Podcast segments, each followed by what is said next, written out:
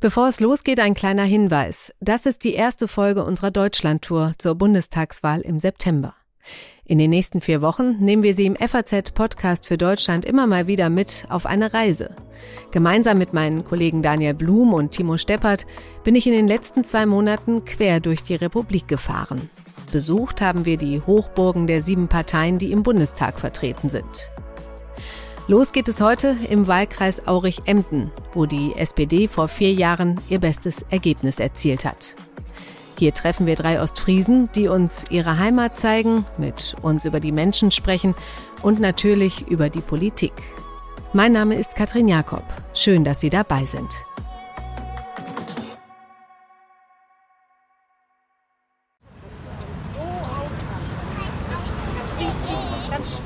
Wir sind am Delft, dem Hafenbecken in Emden. Hier zwischen Rathaus und Ottohus treffen wir Johann Saathoff. Er kommt gerade von einer Sitzungswoche aus Berlin, tankt, wie er sagt, Kraft in der Heimat. Seit acht Jahren sitzt er für die SPD im Bundestag. Vielleicht haben Sie auch schon mal von ihm gehört. Meine Muttersprache ist Plattdeutsch.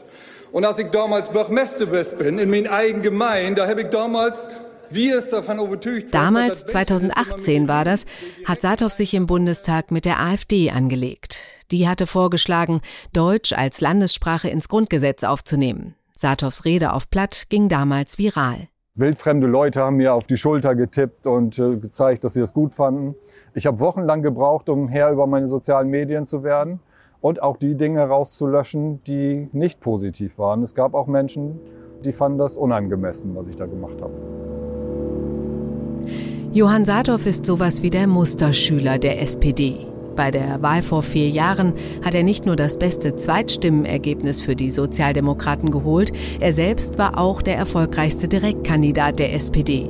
49,6 Prozent, also fast jeder Zweite im Wahlkreis Aurich-Emden, hat damals für Johann Saathoff gestimmt. Mein Erfolgsrezept ist, dass Wahlkampf nicht drei Wochen vor der Wahl anfängt, sondern am Tag nach der Wahl. Dass man aus der Mitte der Gesellschaft kommen muss und ansprechbar sein muss. Man darf nicht abheben, sondern man muss mit den Menschen Gemeinsamkeiten haben. Ich sag, halb Ostfriesland hat meine Handynummer, äh, bin ansprechbar rund um die Uhr. Johann Saathoff ist ein echter Küstenjunge. In Emden geboren, sein Vater Hafenarbeiter, seine Mutter Netzstrickerin. Schon als Kind hat er sich für Politik interessiert, war erst Mitglied bei den Falken, danach bei den Jusos. Als die SPD-Fraktion in der Gemeinde Krummhörn nördlich von Emden einen Bürgermeister suchte, stellte Saathoff sich kurzerhand zur Wahl. Das war für ihn das Sprungbrett in den Bundestag. Seine heutige Jobbeschreibung klingt da schon ein wenig komplizierter. Als Koordinator für die zwischengesellschaftliche Zusammenarbeit mit Russland, Zentralasien und den Ländern der östlichen Partnerschaft kümmert er sich in Berlin vor allem um außenpolitische Themen. Seine Heimat Ostfriesland verliert er dabei aber nie aus den Augen. Dieser Wahlkreis hat unglaubliche Potenziale aus meiner Sicht, die manchmal vielleicht nicht überall in Deutschland gesehen werden. Das ist auch meine Aufgabe in Berlin, nochmal den Zeiger so ein bisschen auf den äußersten Nordwesten der Bundesrepublik zu lenken. Wir haben Unmengen erneuerbare Energien. Gleichzeitig ist es ein schöner Wahlkreis. Hier kommen viele Menschen her. Der Tourismus ist ein wichtiger Standbein. Und wir produzieren die besten Autos, die es auf der Welt zu kriegen gibt. Achtung, jetzt wird's ein bisschen lauter. So hört es sich an, wenn der zweitgrößte Autobauer der Welt seine Fahrzeuge zusammenschraubt. Wir sind im VW-Werk in Emden unterwegs mit dem Betriebsratschef Manfred Wulff. Im Moment bauen wir 900 Fahrzeuge am Tag. Wir können aber äh, 1350 Autos am Tag bauen. Das ist äh, maximale Auslastung. Bevor er den Posten im Betriebsrat bekam, hat Manfred Wulff eine klassische VW-Karriere hingelegt. Habe meine Ausbildung 1988 hier begonnen als Industriemechaniker, Jugend- und Auszubildendenvertreter gewesen, bin dann danach in die Produktion gegangen als Anlagenführer, Instandhalter, sieben Jahre im Karosseriebau, habe mich dann zur Betriebsratswahl gestellt, Bereichsarbeit gemacht, klassisch in einem Montagebereich und habe dann 2018 im März dann den Job des Betriebsratsvorsitzenden übernommen. Volkswagen ist hier oben der größte Arbeitgeber. Allein im Werk sind mehr als 9000 Menschen beschäftigt. Dazu kommt ein Industriepark mit Zulieferern, die für Volkswagen Bauteile fertigen. Allein schon deshalb hat das Werk eine existenzielle Bedeutung für Ostfriesland. Für Wulf ist klar, geht es Volkswagen gut, geht es der gesamten Region gut die Familien, die dadurch natürlich ein sicheres Einkommen haben, ein gutes Einkommen haben, äh, bringt es für die ostfriesische Region, ob es die Baubranche ist, ähm, ob es ähm, der Elektrofachmarkt ist. Äh, wenn wir Bonis äh, bekommen, dann, dann merken unsere Mittelständler da schon, aha, da wird wieder ein Carport gebaut, aha, da wird jetzt ein Haus gebaut, da werden Fernseher gekauft, da werden Reisen gebucht. Also Ostfriesland hat durch äh, Volkswagen einen immensen Mehrwert. Dass das entlegene Ostfriesland überhaupt von der Autobranche profitieren kann, hat einfache Gründe. Als VW sich in den 60er Jahren nach einem möglichen neuen Standort umgeschaut hat, war die Arbeitslosenquote in Ostfriesland hoch. Eine gute Gelegenheit für den Autobauer, Arbeit in die Region zu bringen. Und dann gibt's da ja natürlich noch den Hafen. Der spielt bis heute eine zentrale Rolle im gesamten Volkswagen-Konzern. Wir schlagen hier alles um, von Audis bis Porsches, 1,5 äh, Millionen Fahrzeuge pro Jahr. Das ist äh, der entscheidende Punkt damals gewesen. Aktuell baut VW in Emden den Passat und den Atheon. Aber auch die Zukunft des Werks ist gesichert. In einigen Jahren werden hier nur noch E-Autos gebaut.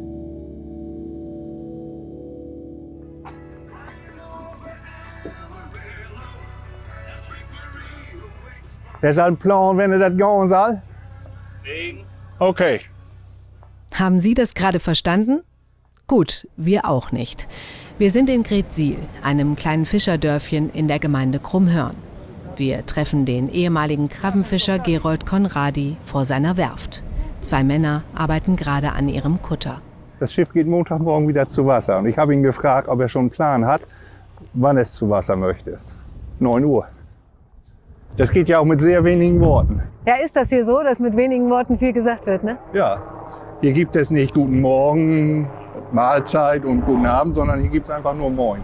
Das Plattdeutsche hat Konradi schon in die Wiege gelegt bekommen. 40 Jahre ist er zur See gefahren. Das hat Tradition in seiner Familie. Mein Großvater war Fischer, mein Vater, meine Brüder, ich. Ja, und die nächste Generation der Konradis ist auch schon im Fischereiberuf. Heute mit 59 ist Schluss. Mittlerweile kümmert er sich vor allem um die Verbandsarbeit oder flickt für seine jüngeren Kollegen gerissene Netze.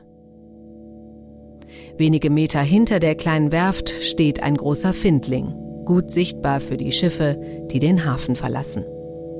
Den Betonsockel unter dem Denkmal säumen 46 Schilder mit 46 Namen von 46 Gretsilern.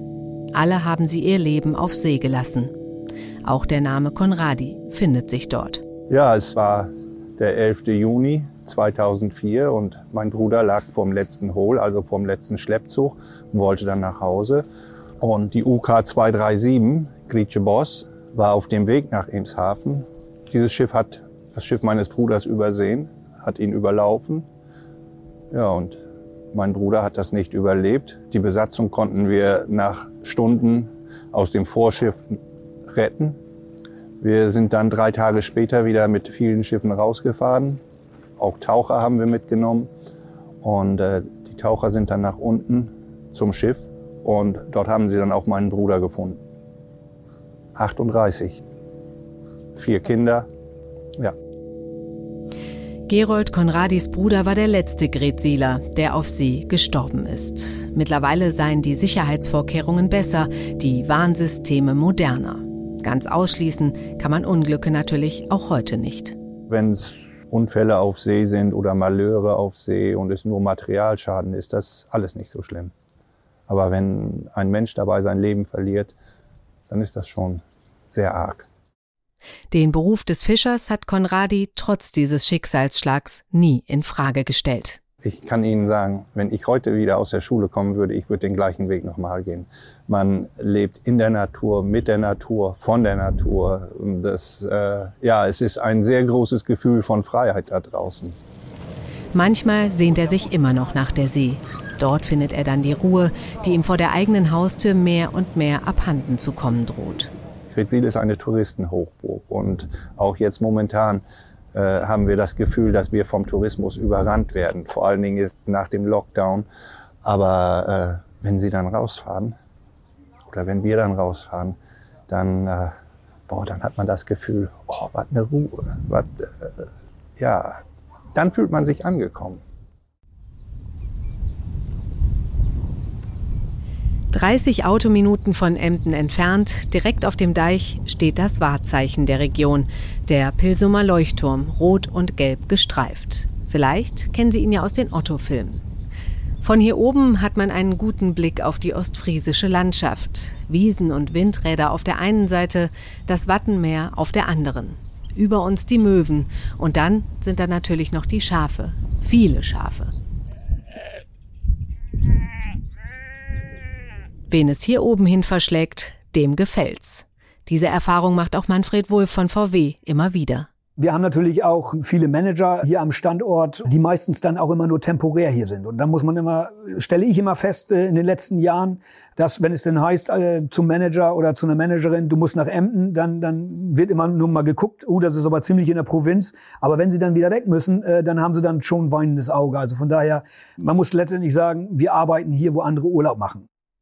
Der Tourismus ist ein wichtiges Standbein hier oben. Vor allem aus dem Ruhrgebiet kommen viele hierher in den Urlaub. Über die A31 brauchen sie gerade mal drei Stunden. Wattwanderungen, Radtouren oder Inselhopping. Ostfriesland bietet seinen Gästen viel Abwechslung.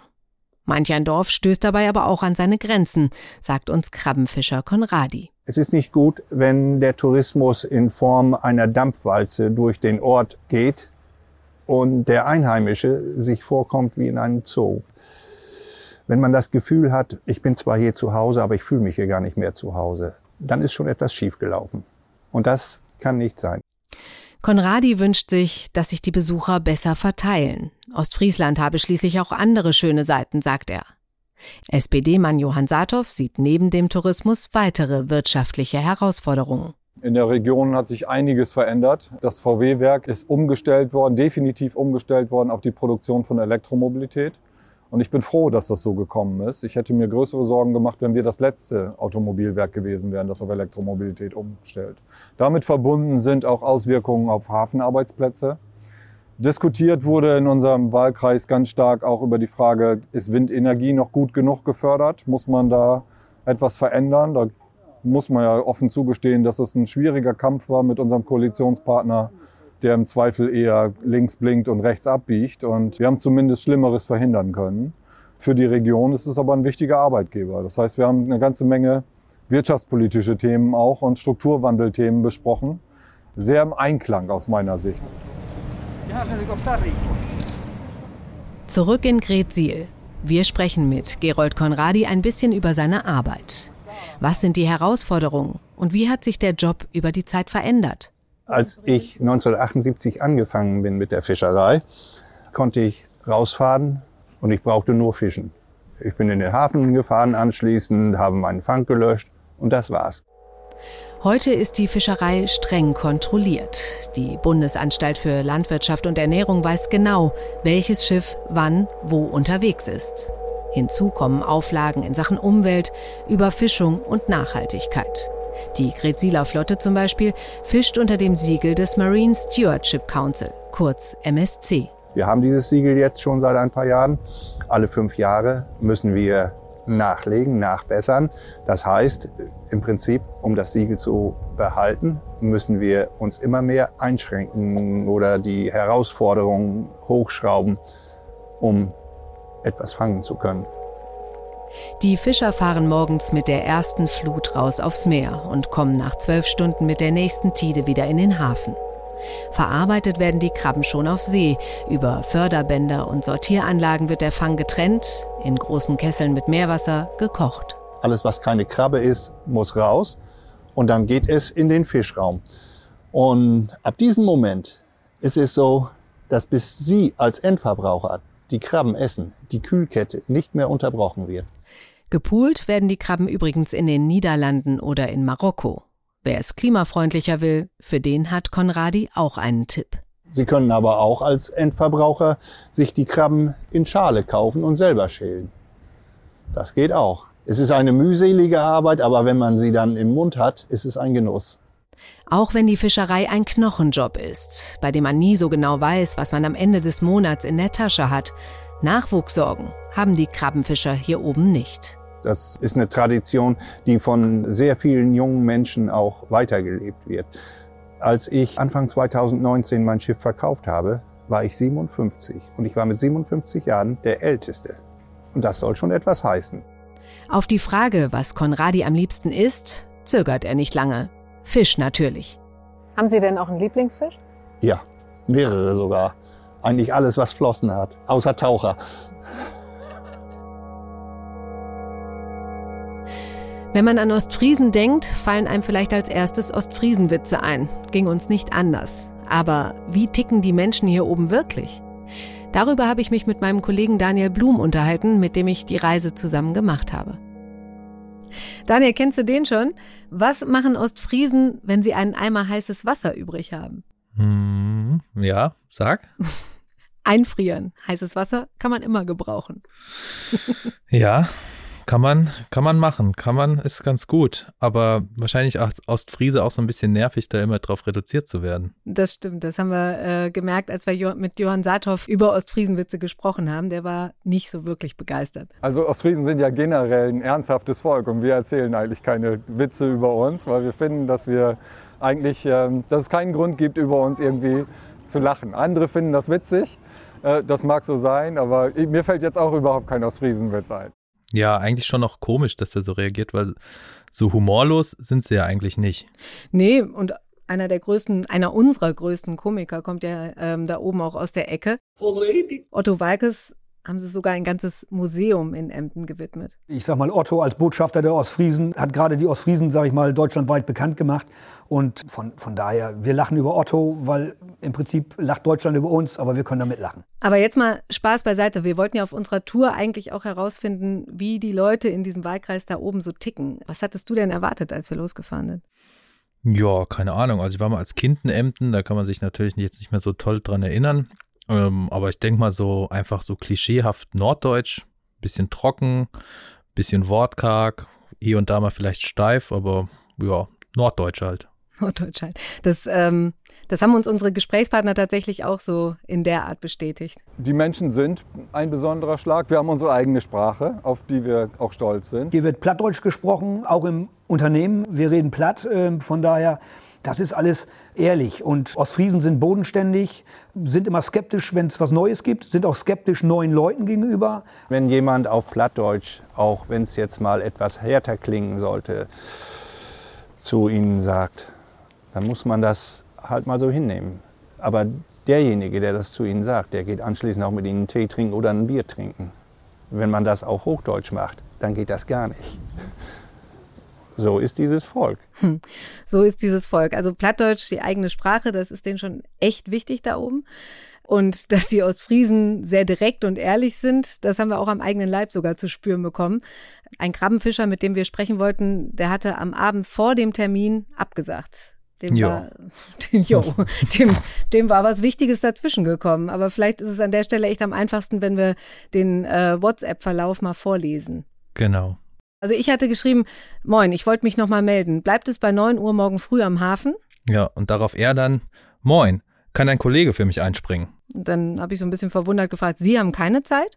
Nein, bin feiern, bin gleich besoffen. ja. Okay.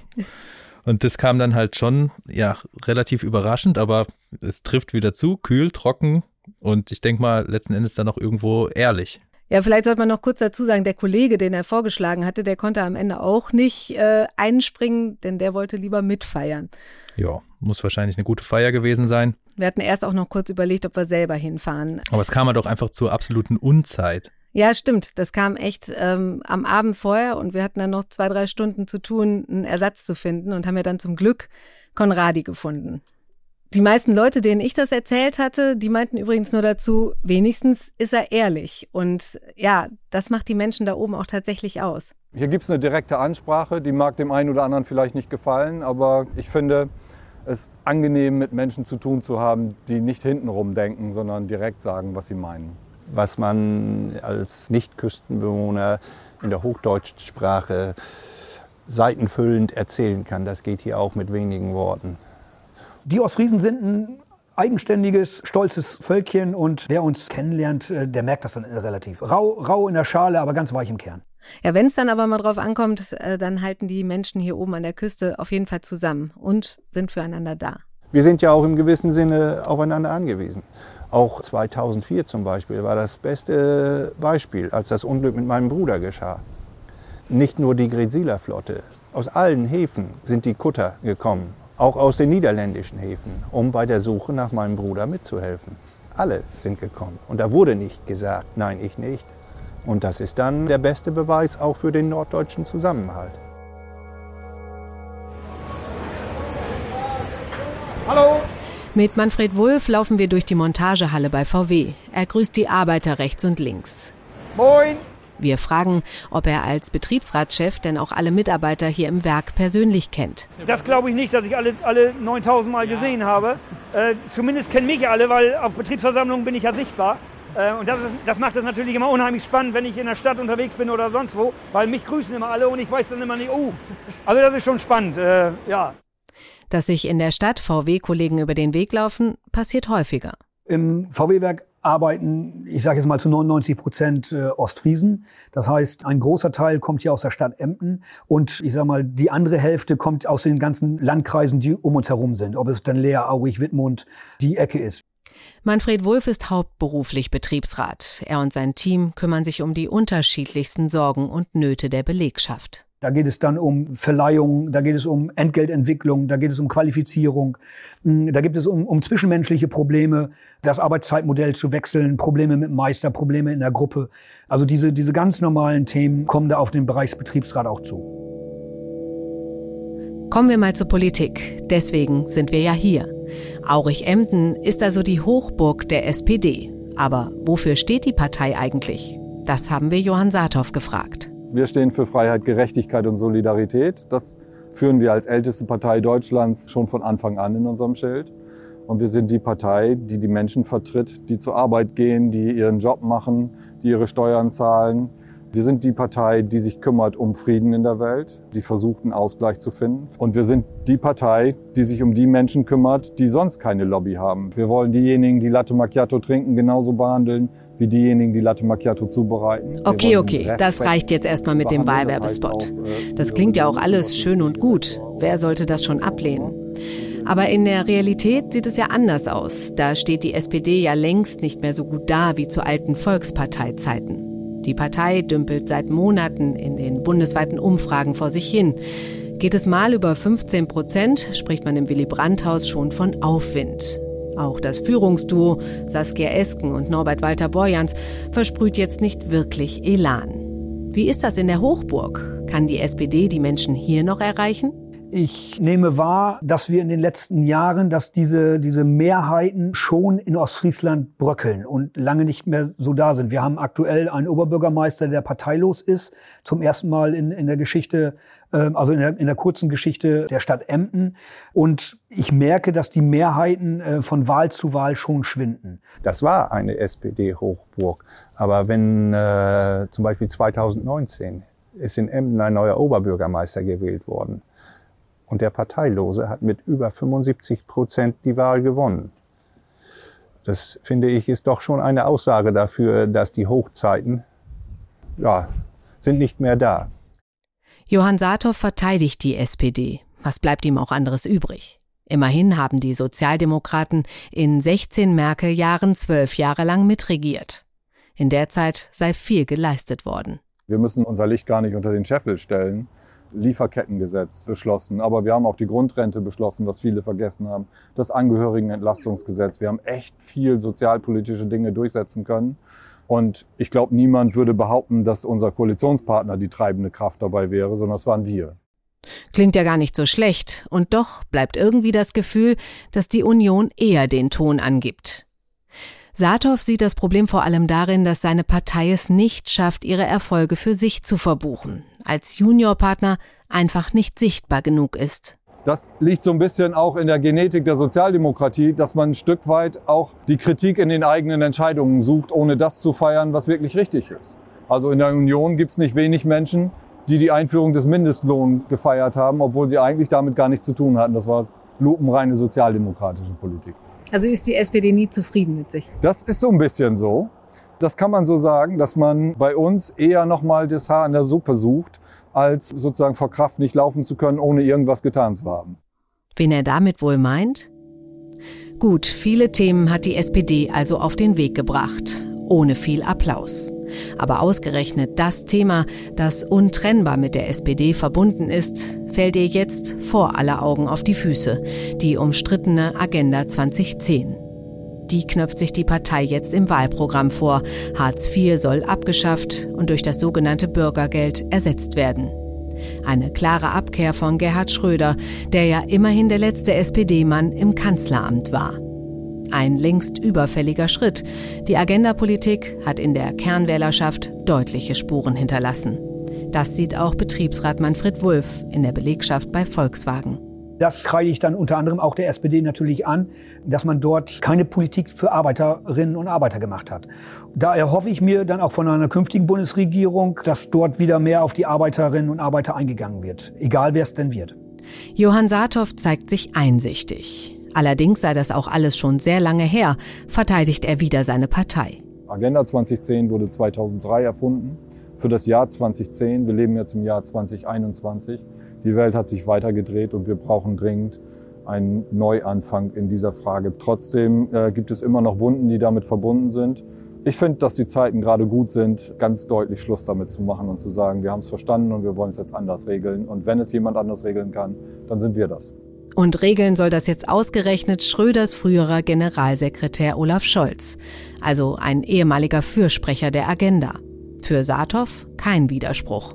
Was mir Hoffnung macht, ist, dass wir auch den richtigen Kanzlerkandidaten haben. Schon seit Monaten. Er hat es gezeigt, dass er es kann. Er ist erfolgreicher Vizekanzler. Er hat Deutschland durch diese Krise geführt. Er war Regierungschef in Hamburg. Er ist auf internationalem Parkett bekannt und kennt sich mit innenpolitischen Fragen aus in allen Bereichen. Alle anderen Kandidaten müssten das erst dazu lernen. Tatsächlich schneidet Olaf Scholz bei den Umfragen in Sachen Beliebtheit besser ab als seine Konkurrenten ums Kanzleramt. Der SPD hilft das aber trotzdem nicht. Manfred Wulff freut sich erstmal überhaupt auf frischen Wind in Berlin, egal ob Olaf Scholz, Armin Laschet oder Annalena Baerbock am Ende an der Spitze steht. Ich persönlich finde es erstmal gut, dass wir einen, einen Wechsel haben werden. Ähm, nach 16 Jahren CDU mit einer Kanzlerin, die meiner Meinung nach unterm Strich einen ganz guten Job gemacht hat, ist es Zeit für einen Wechsel. Für die SPD wird es bei der Wahl im September nicht leicht. Wenn nicht noch irgendetwas passiert, könnten die Sozialdemokraten dieses Jahr ihr schlechtestes Ergebnis von vor vier Jahren sogar noch unterbieten. Dass selbst in der roten Wohlfühloase Emden die Zustimmung bröckelt, sollte jedenfalls Warnung genug sein. Unser Gespräch mit Johann Saathoff am Emder Delft neigt sich langsam dem Ende. Wir fragen ihn, worüber wir reden werden, wenn wir uns in vier Jahren wiedersehen. Er denkt kurz nach, ein Lächeln geht über sein Gesicht. Ganz Ostfriese, der er ist, den Pilsumer Leuchtturm am Revers, denkt er zuerst an seine Heimat. Dann reden wir darüber, dass es erfolgreich war, dass das VW-Werk auf Elektromobilität umgestellt hat. Und wir sehen viele, viele Qualitätsprodukte made in Ostfriesland. Und außerdem haben wir mit Sicherheit noch das ein oder andere an kulturellen oder Denkmalschutzprojekten dann auch gefördert und haben dafür gesorgt, dass Ostfriesland so schön bleibt, wie es ist, auch wenn es sich modernisiert hat. Hm, und Sie kommen dann auch wieder von einer Sitzungswoche in Berlin? Ich komme dann vielleicht wieder von einer Sitzungswoche in Berlin, genau, und tank wieder Kraft bei mir in der Heimat. Und hat er dann auch noch die meisten Erststimmen? Das ist schwierig zu sagen. Wird man die meisten Erststimmen oder Zweitstimmen haben? Ich will das Ziel selber nicht so hoch stellen, aber ich bin sicher, ich bin in der Spitzengruppe dabei. Und Emden bleibt eine rote Hochburg. Und Emden bleibt eine rote Hochburg, natürlich. Das ist das gesetzte Ziel für die Wahl. Das war die erste Folge unserer Deutschlandreise durch die Parteihochburgen. Weiter geht's am Mittwoch nach Düsseldorf. Was glauben Sie, welche Partei dort am stärksten war? Schreiben Sie uns auch gerne, wie es Ihnen gefallen hat. Wie immer an podcast.faz.de oder als Bewertung bei Apple Podcasts. Und wenn Sie mehr über unsere Tour erfahren möchten, können Sie sich die Startfolge von Freitag nochmal anhören.